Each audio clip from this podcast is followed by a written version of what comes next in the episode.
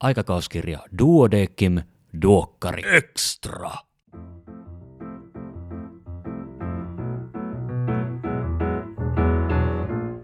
Arvon kuulija, tervetuloa kuuntelemaan Duokkari Extraa. Minä olen Kari Hevossaari, lääkäri Helsingistä ja tämänkertainen Duokkari Extra ei ole mikä tahansa numero, vaan joulunumero. Kanssani tästä keskustelemassa on aikakauskirjan entinen päätoimittaja, tämänkertaisen joulunumeron päätoimittaja, kardiologia kaikin puolin renessanssi-ihminen. Janne Rapola, tervetuloa. Kiitos, kiitos. Tota, ensinnäkin ihan hirveän paljon kiitoksia, että kerkesit tulemaan tänne.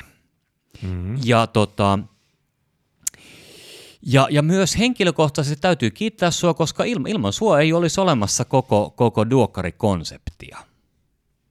Niin, siis tarkoitat podcasteja. Niin, sinä, sinähän olet se hahmo, jonka ansiosta on, on tota noin niin, aikakauskirjan podcasteja ja jonka, jonka tavallaan myötävaikutuksella koko, koko aikakauskirjan podcast-toiminta on, on lähtenyt versomaan. Joo, pitää paikkansa silloin, kun rupesin päätoimittajaksi, niin, niin yhtenä ajatuksena oli, että uusia asioita pitää tuoda esille, uusia medioita pitää oppia käyttämään ja, ja kyllä silloin, vaikka silloin podcastia ei, ei ihan hirveän paljon vielä kuunneltu tai tunnettu, niin, niin ajattelin, että kokeillaan sitä.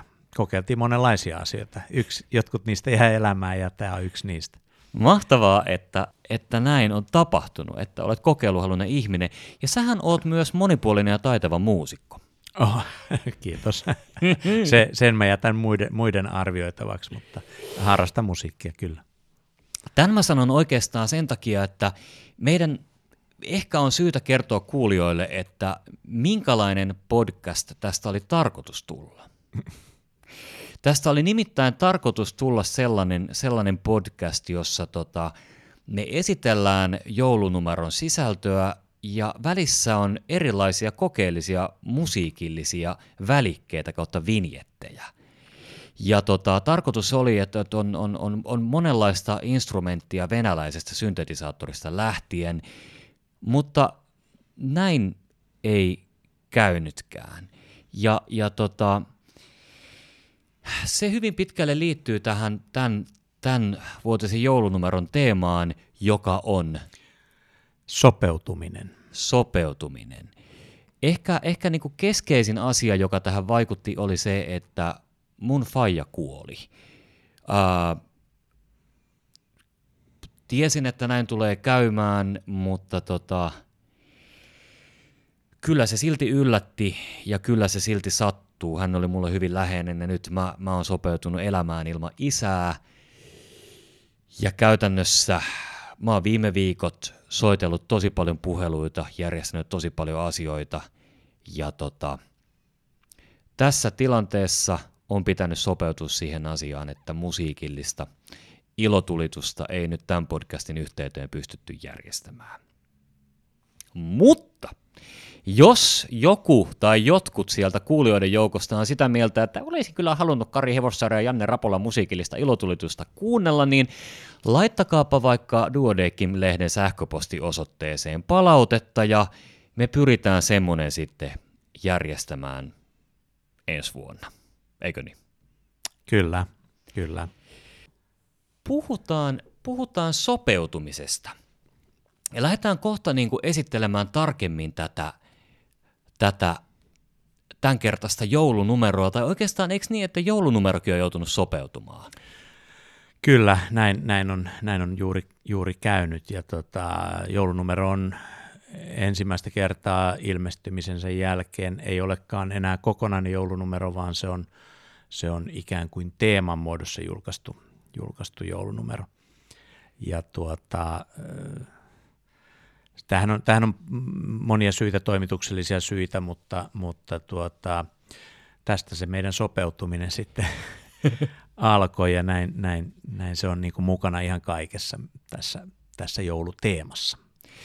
Miten sä itse, koska siis sähän, sä tota, ennen, ennen nykyistä päätoimittajaa Annika Kalliokoskia, niin tota, sä olit päätoimittaja. Kyllä. Ja päätoimittajien toimikausi on tietyn mittainen, sitten astutaan sivuun ja seuraava tulee. Niin mit, miten sä oot sopeutunut elämään kliinikkona taas? Äh, joo, kiitos. Hyvä kysymys. Tuota, äh, kyllä mä olen sopeutunut ja, ja, ja tota, vaikka muutos, muutos oli aika suuri, Joo. Äh, ihan siis tuommoisesta niin kuin kirjoituspöytätyöstä takaisin, takaisin tuonne niin sanotusti sorvin ääreen, niin, niin se, se on iso muutos siinä työn sisällössä ja, ja työn ikään kuin, siinä on erilaiset kuormitustekijät kuin mitä on, on, on päätoimittajan työssä. Ää, ja mä muistelen lämmöllä aikoja Duodeckim-lehden päätoimittajana ja myöskin rivitoimittajana ennen sitä. Se oli, se oli todella hienoa aikaa. Mutta äh, kyllä mä ehkä sitten kuitenkin sen oman itseni löydän sieltä potilaan ääreltä kliinikkona. Että, että vaikka se, siinä on sitten taas omat, omat kuormittavat tekijänsä, niin se on enemmän minä itse. Hyvin sanottu. Hyvin sanottu.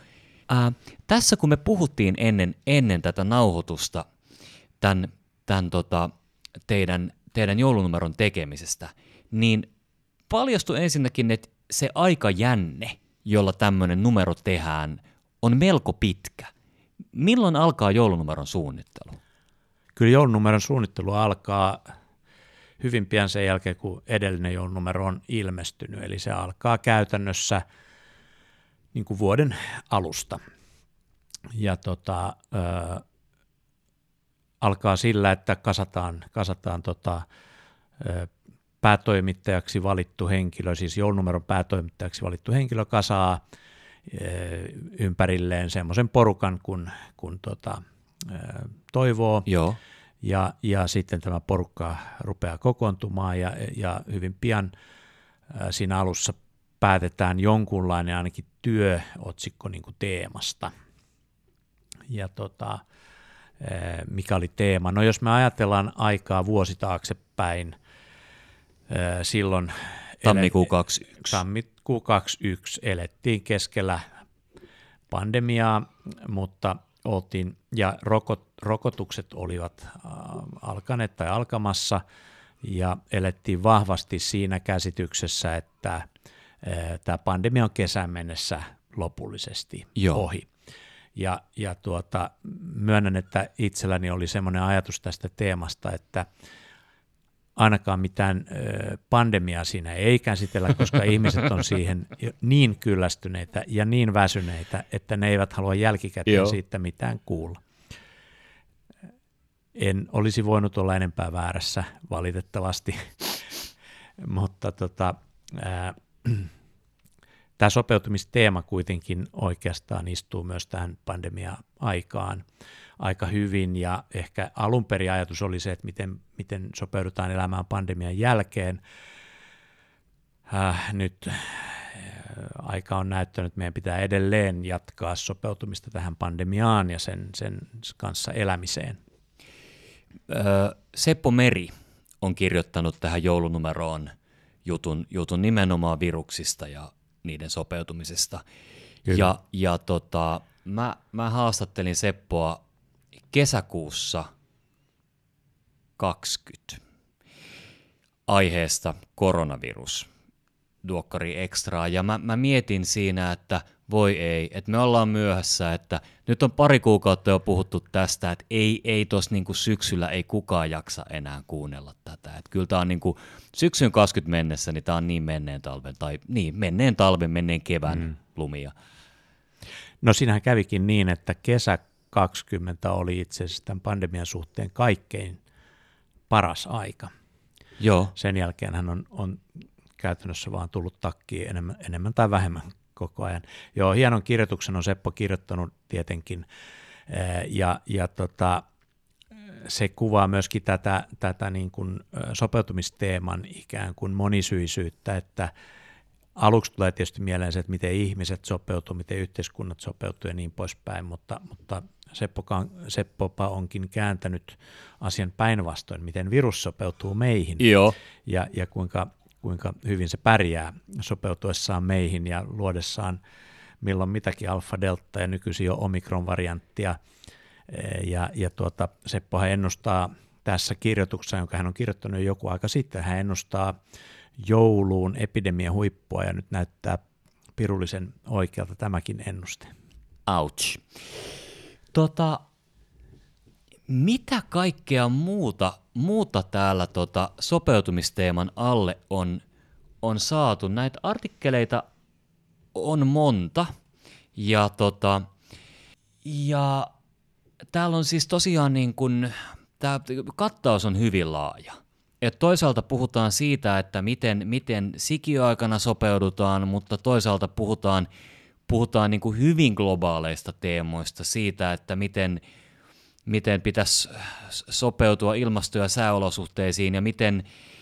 Joo, tässä, tässä tota, vaikka tämä pandemia ja siihen sopeutuminen on tietysti y- yksi asia, niin, niin, niin oikeasti me ollaan vielä paljon isompia asioiden kanssa tekemisissä ja, ja, ja äh, sitten kun nämä pandemia tai tämä nykyinen pandemia on taakse jäänyt joskus, Joo. koska sekin aika koittaa, että tämä jää taakse, niin nämä isot, paljon isommat globaalit ongelmat on meillä edelleen käsissä ja, ja, ja tavallaan niistä, niistä on muutama, tai, tai nimenomaan ilmastonmuutoksesta ja luontokadosta on yksi aivan, aivan upea artikkeli, ja samoin sitten myöskin sääpalveluiden merkityksestä ihan terveydenhuollon huollon yhtenä työkaluna. Hyvä. Voitko kertoa vähän lisää, että mit, mitä on niin kuin sääpalvelut? Puhutaanko siinä siitä, että, tota, että niin kuin ennustetaan säätä vai onko tämä jonkinlaista ilmastonmuokkausta, mikä tässä on kyseessä? Kyllä tämä on ennustamista. Tämä, tämä on, tämä on äh, ennustamista sillä lailla, että äh, no se liittyy tähän myöskin tähän ilmastonmuutosasiaan, että kun äh, ilmasto hissukseen tässä muuttuu, niin sään ääriilmiöt todennäköisesti korostuu. Joo ja, ja tuota, äh, niihin varautumisen, äh, niin kuin, niihin varautuminen äh, niin kuin terveydenhuollon kannalta, Joo. siis äärimmäisiin, äärimmäisiin helteisiin, äärimmäisiin kylmyyteen, äärimmäisiin sadeolosuhteisiin, kaikkiin tämmöisiin. Se, että niitä pystytään paremmin ennustamaan, niin, niin, niin niillä voi olla aika isojakin terveydellisiä vaikutuksia, vaikka näin ei ole totuttu suoraan ajattelemaan. Ja, ja, ja tästä, tästä on saatu hieno, hieno tuota ilmatieteilijöiden kirjoitus, jotka on kyllä tutkineet asiaa ihan myöskin terveydenhuollon kantilta. Voisiko siis niin kuin ajatella, että että kun tällä hetkellä varaudutaan siihen, että pitääkö, pitääkö tehohoidon kapasiteettia kasvattaa, koska koronapotilaita tulee ehkä niin paljon, että tulevaisuudessa niin kun nähdään, että okei, että nyt tässä heinäkuussa tulee sellainen helleaalto, mitä ei koskaan aikaisemmin, että nyt, nyt tarvitaan paikkoja vanhuksille, että kohta, Kyllä. Niin. Kyllä, Ju, juuri tämmöistä näihin ääritilanteisiin, koska on ihan selkeästi osoitettu, että sään ääri, oli ne sitten kuumuutta tai kylmyyttä, niin, niin äh, niihin liittyy lisääntynyttä sairastavuutta ja jopa Joo. kuolleisuutta, että ikään kuin siihen varautuminen etukäteen, tällä hetkellä se voi tuntua siltä, että onko se nyt tarpeellista, mutta jos, jos niin huonosti käy, että, että nämä ääriilmiöt oikeasti korostuu, niin kyllä tämä tulee olemaan ihan, ihan realismia. Jossain määrin on realismia jo nyt. Sitten ihan sellaisena pienenä lisänä tässä sääpalvelussa oli, oli se, että ennustaa esimerkiksi tämmöistä kuin jalankulkusäätä, Joo. joka tota, kuulostaa vähän hassulta, että mitä hyötyä siitä on, mutta oliko se nyt 50 000 rannemurtumaa vuosittain liukkaalla säillä tai jotain tätä luokkaa olevaa ongelma, niin se ei yhtäkkiä olekaan yhtään kuulosta hassulta enää sen jälkeen.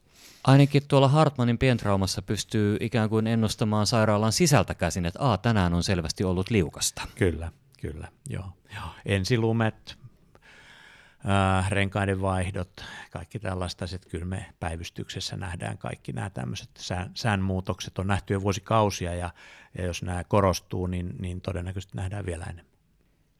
Sitten, sitten tota, on, on myös kirjoitusta siitä, että miten yhteiskunnat sopeutuu pandemioihin. Ja, ja tästä, tästä täytyy nyt vähän silleen mainostaa, että Heikki, Heikki Vuorinen, joka on, on tota noin niin, Hippokrateen vastaanotolla podcastissa paljon äänessä ja kertoo lääketieteen historiasta, niin on, on kirjoittanut tämän, tämän artikkelin historiallista pandemioista ja niihin sopeutumisesta. Kyllä, se on, se on, se on erittäin mielenkiintoinen. Ää, myöskin siinä mielessä on, on aina hyvä lukea, lukea muutakin kuin medisiinaa, kuten esimerkiksi historiaa, josta, josta nähdään, että ei, ei tässä suinkaan ole ensimmäinen, ei ole suinkaan ensimmäinen pandemia, josta seuraa, että ei tämä myöskään, ei tämä myöskään ole viimeinen.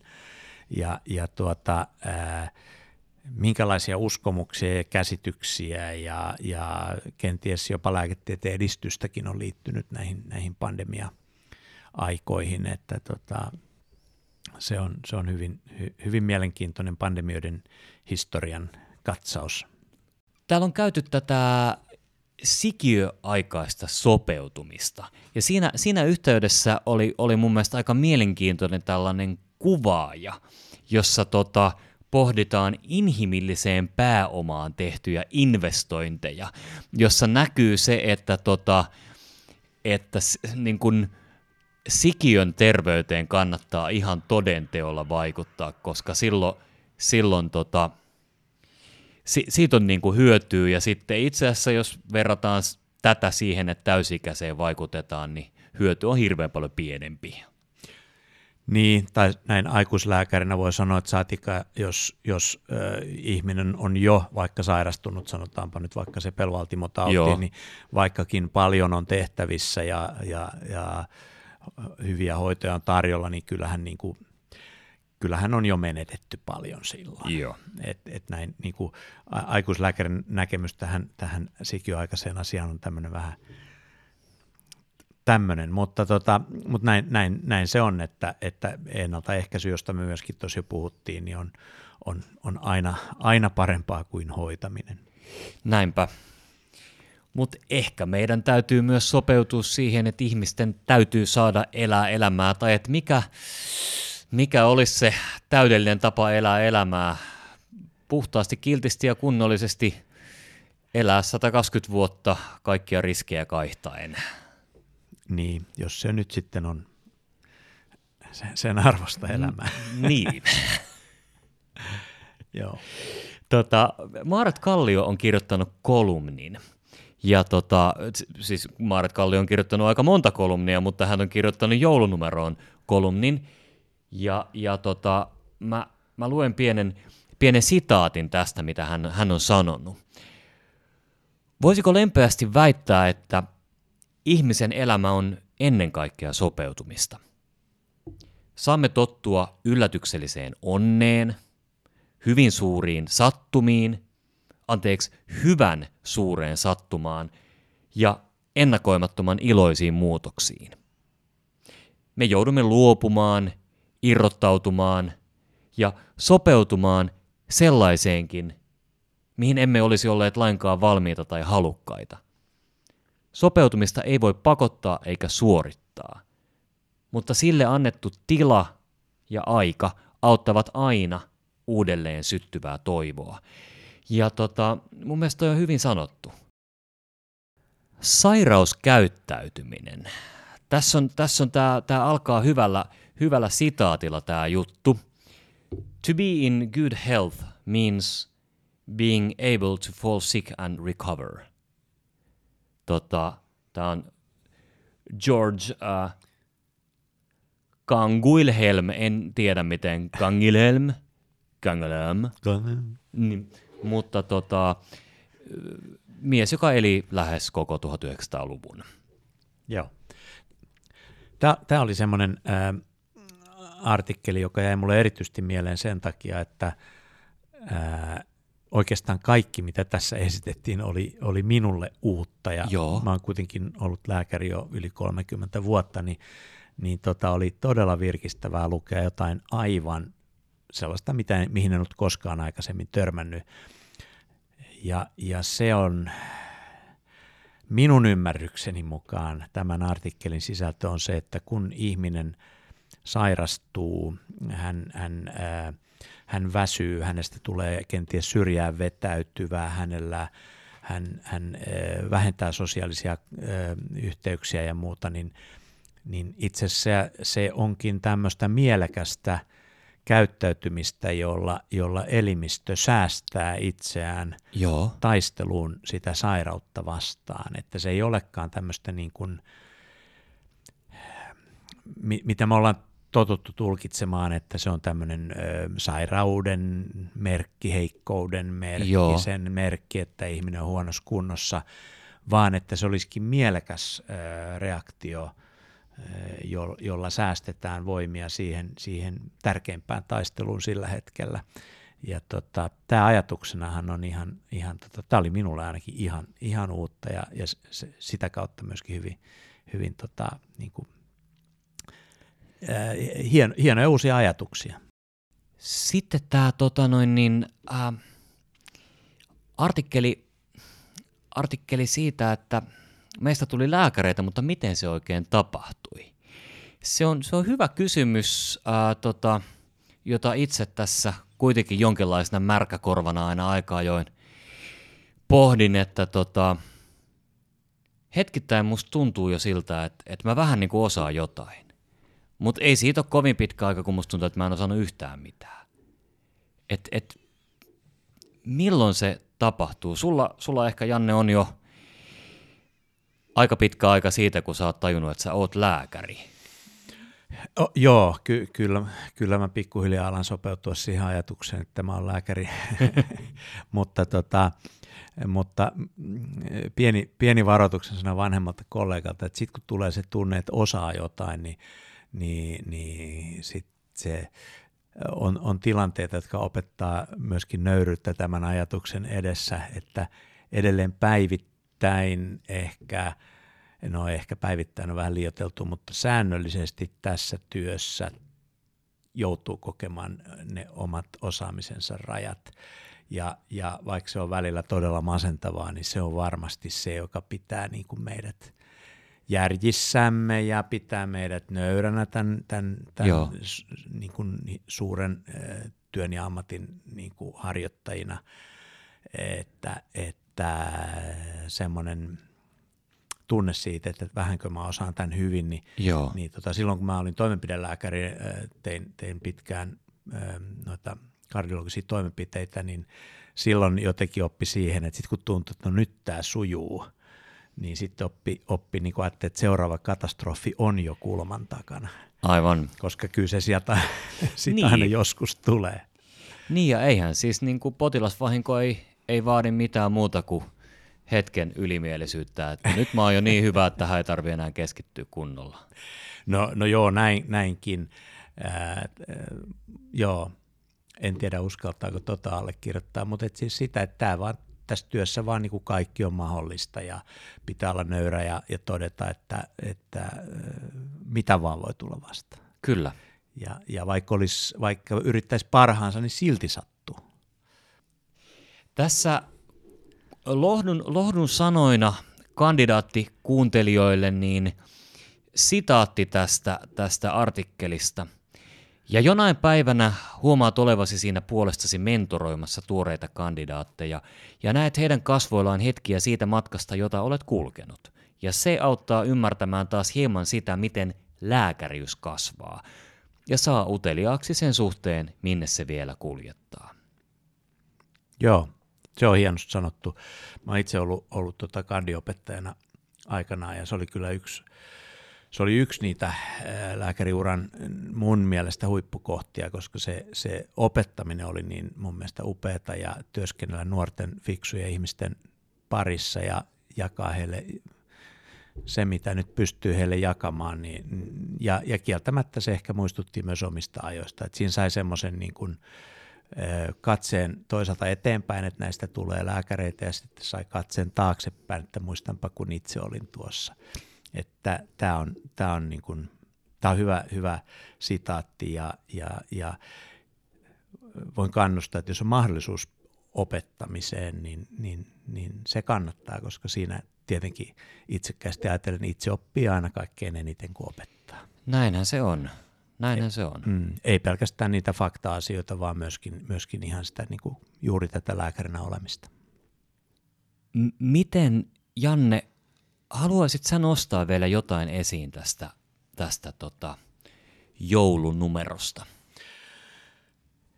No joo, äh, ehkä, ehkä semmoinen asia, joka kaikkein eniten herätti ajatuksia ja joka, joka äh, on mun mielestä tässä ihan, ihan tämän hien, hienon tota, kirjoitussarjan joukossa, niin Helmi on, on kuitenkin tämmöinen täysin medisiinan ulkopuolinen kirjoitus, joka liittyy siis luontokato- ja ilmastonmuutokseen, josta siitä, kuten pandemiastakin, niin kirjoitetaan ja puhutaan varmasti joidenkin ihmisten kyllästymiseen asti. Joo. Ee, mutta tota, tämä kirjoitus on mun mielestäni eri, erityisen hyvin laadittu ja, ja tota, se, on, se on helppo lukua ja se on helppo ymmärtää.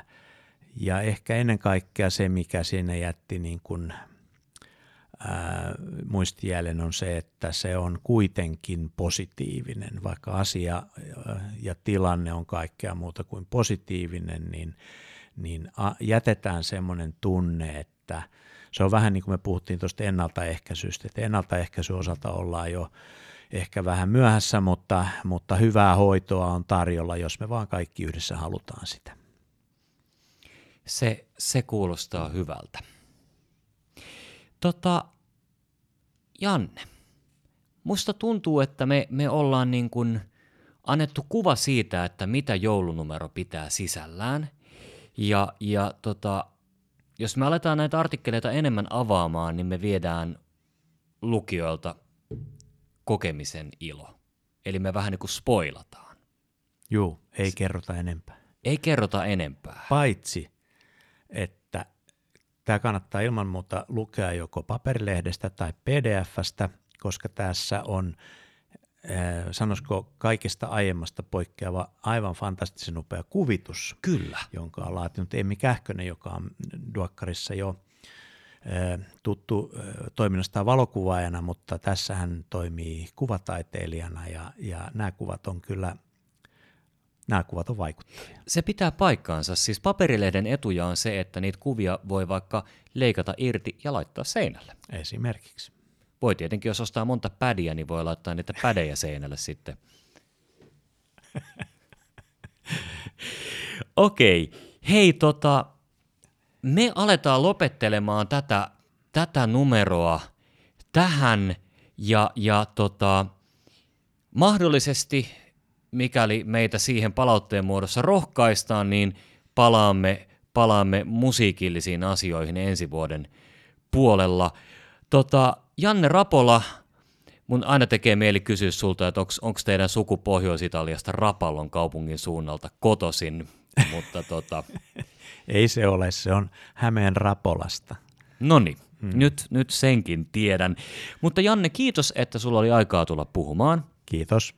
Ja hyvät kuulijat, kiitoksia myös teille ja oikein, oikein hyvää, rauhallista joulun aikaa. Toivottavasti siihen sisältyy lomaa, toivottavasti siihen sisältyy läheisten kanssa olemista ja hetkiä, jolloin voit vaan olla ilman mitään paineita.